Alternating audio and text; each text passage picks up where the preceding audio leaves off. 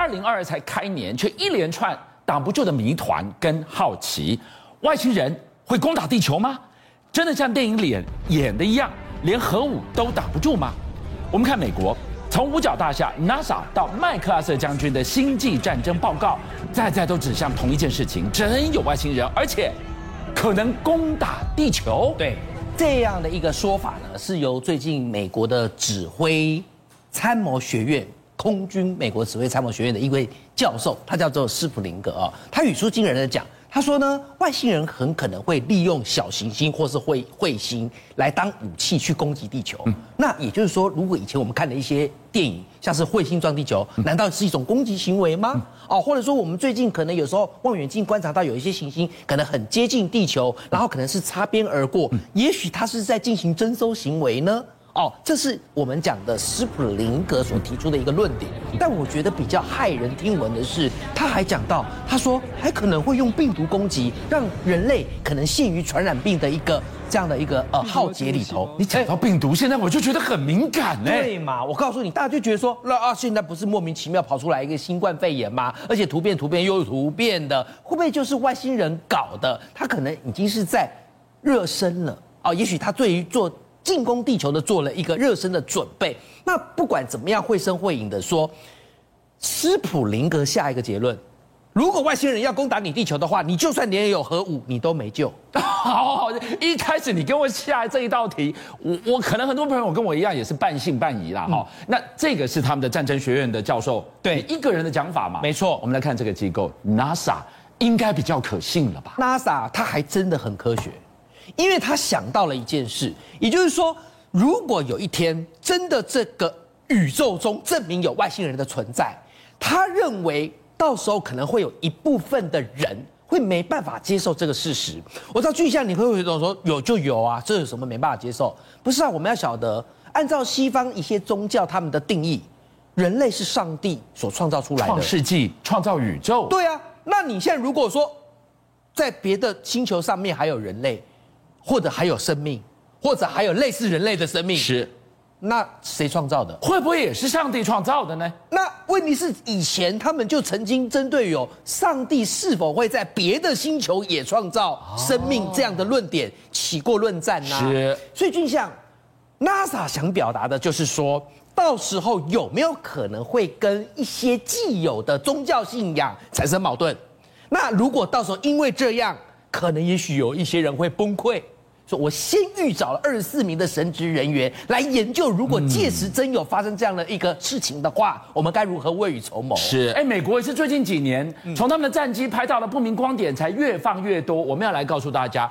居然早在二战，麦克阿瑟将军他就在担心外星人要打地球。我刚刚为什么一直要去强调这些人的身份与职称？就是因为他们说出来的话会让你觉得你不得不信。是，连麦克阿瑟将军早在二战时期，人家贵为五星上将。他那时候忙着打仗，太平洋总司令嘛，他不方便对外星多说什么，外星文明、外星人、外星武器，他不方便多说什么。但是人家在退役之后，他在接受人家专栏记者的采访，他在曼哈顿的华尔道夫的饭店里头，他语出惊人的说：“他说。”我深信幽浮存在的事实，他相信有外星人，还加了一个“深信”两字。他甚至还想，他说未来地球一定会遭受到外星文明的袭击，而且他认为外星人一定不怀好意。他甚至觉得到时候很可能人类和外星文明会发生战争，所以他郑重的建议美国军方要筹组军队。这么巧。讲这句话的是帮人类写历史的麦克阿瑟将军，他不是任何其他的人，他是麦克阿瑟。哎，他写了历史，他甚至还为美国防范将来人类的历史会被外星人摧毁，他建议要成立军队，不就是成立太空军吗？美国成立没？就是成立了。我告诉你，当时的美国参谋总长马歇尔将军，他朝他同时也来讲。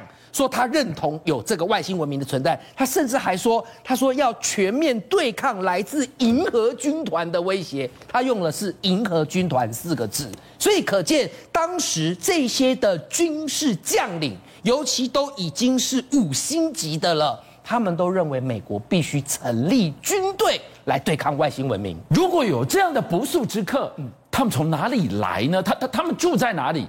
嗯，我跟各位说，最近有一个叫泛星计划，大家看好。所以泛星计划其实很简单，就是地球地表外我们能够知道的星系有多少个，而这个星系里头有没有可能对地球有造成威胁的行星？啊，这样大家了解我的比喻了哈。好，那根据目前泛星计划所公布的，来全天空的天体分类，目前有四十六个星星这个星系。嗯，那四十六个星不是全部四十六个星系，是全部这么多星系当中有四十六个星系对地球是具有侦查、监测、聆听的能力的哦。在这四十六个星系可以聆听得到来自于地球的讯号，而这四十六个星系当中，又有其中有二十九颗宜居行星是可以监视地球的。I'm watching you。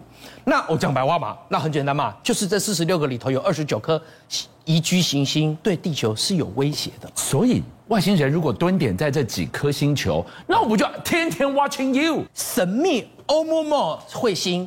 这个欧欧莫莫彗星是什么呢？是在二零一七年九月六号，它当时呢，从距离地球大概二十五光年，好，然后指织女星方向进入到太阳系。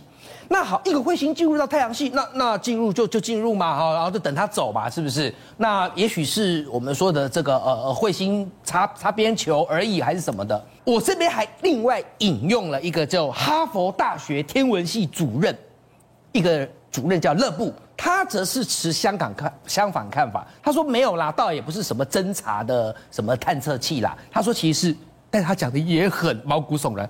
他说是外星人的垃圾，不，我管你是垃圾，还是你利用这个呃彗星当演示，其实是来做侦测的探测器啊，不都是外星人吗？对，你扯到外星人了，外星人呐、啊。是好，而且这个欧某某这个彗星很奇怪哦。来，一般的彗星它会散发出光芒，可是呢，它所散发出的光芒却是一般彗星的亮度会竟然比它们多了大概十倍以上的光芒，它特别亮。结果仔细研究才发现，原来它表面看似都是一些金属的成分。各位，越来越像我刚刚所说的，外星人恐怕有一种科技能够将。想要侦察攻击地球的武器，乔装成彗星是，而且再来哦，刚刚我不是说它的光芒放射率是其他这个呃以前我们观察到彗星的十十倍光芒之外，还有一个是，当它进入就它从织女星方向进入太阳系的时候，嗯、一般你受到太阳系引力的影响，就太阳吸引力的影响，你进来的速度应该会。就是越来越越靠近的话，就会加快行进速度。可是欧姆姆不一样，当它进入太阳系了之后呢，它完全没有照我刚刚所说的，会因为太阳吸引力加快它的速度，它完全没遵照这个法则，没遵照这个轨迹，它反而具有对太阳吸引力对抗的能力。嗯哼，它照它自己想走的方向走，它照它自己想走的轨道走。嗯哼，那我们合理的怀疑，难道它上面有动力设备吗？哇！它的靠近，它的脱离，完全无视于太阳系里面的这一股引力的存在。没有错，这个太奇怪了。好，我我我们进一步来追，如果真有外星人，而且他也来过了，有留下了什么证据吗？刚刚我们讲的都是说，可能外星人有这样攻击地球的意图或者能力，但到底来过没啊？我告诉你，最近在西藏呢有一个发现。一九三零年，当时中国大陆有个探险家，他叫做齐福泰，他就在西藏的东北部巴颜喀拉山那附近呢，就发现有一个墓穴群。发现墓穴群之后呢，一开启陵寝，发现把里面埋的人怪怪的，因为这些人呢，你看他身高都不到一公尺，不到一百公分的意思，那就是如果以人类的标准来说，如果他就是人，那就是。类似侏儒喽，发育不良哦之类的是吧？好，可是怪的不是这个，怪的是说他除了身材矮小，他的陪葬品也蛮奇怪的。大家看一下，他陪葬品有七百一十六块的石头碟片，石头碟片飞碟的样子吗？我，我跟俊相报告哦，后来啊，他们这个鉴定这个墓穴群的年代，大概它的历史甚至可能有拉到一万两千年前。那结果因为两千年前就有这样的奇怪的人种，然后又出现了七百一十六块奇怪的石头叠片，那上面的图腾更让人家看了问我一头雾水啊！这个图腾竟然让很多的专家解读成说，这根本就是在描述外星飞行器在地球坠毁坠落的过程。甚至连地点都描绘在这个石头地面。好，导播，我们来看看这张图哦。你可以看到这个所谓的碟形上面的图腾，中间这个像不像这个太阳的形状？如果这个是太阳，那旁边这一排字代表什么意思？留在这个碟子上的一些没办法说清楚、理明白的线索，嗯，到现在都还是巨大的谜团。还有更大的谜团在这里，嗯，居然南美洲的沙漠出现了这么小的。骨骸，对，这是什么生物啊？刚刚那个人种呢？啊，后来他们的考古学家跟研究的专家认为，他们说很可能是西藏外星人叫杜立巴族。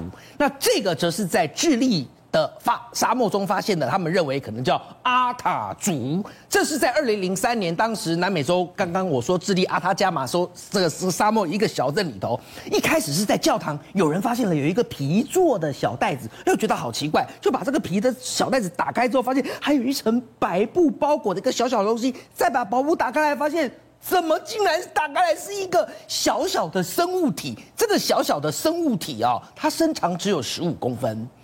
但它有肋骨，十五公分多大？一个手掌哎。对啊，没我我觉得大概就是真的哦，手掌长，但没有那么宽哦。你看它瘦瘦小小的嘛，是没有你手掌那么宽哦，但长度是有的。好，拿尺一量十五公分，然后仔细一看，竟然有十根肋骨。我不能说它是人，或者是人类，或者是我们讲的突变的人种都不能，因为你不能说它就是灵长类嘛。它有肋骨哎，可是它有肋骨。那这点到底是什么？好，没关系，专家也会说不要吵了，我们就用 DNA 来验，就一验，观众朋友，所以我刚刚一直要讲说，它很可能是一种奇怪的人种，因为它有八趴的，它的有九十二趴的 DNA 跟人类匹配，只有八趴不匹配，那也怪啊，九十二趴匹配，八趴不匹配，那另外八趴不匹配的原因又是什么？到底是人不是人？后来最后大家就说什么？说很可能这。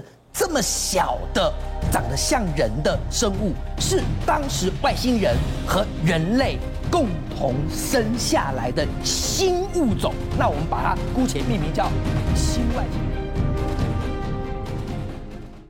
邀请您一起加入五七爆新闻会员，跟俊相一起挖真相。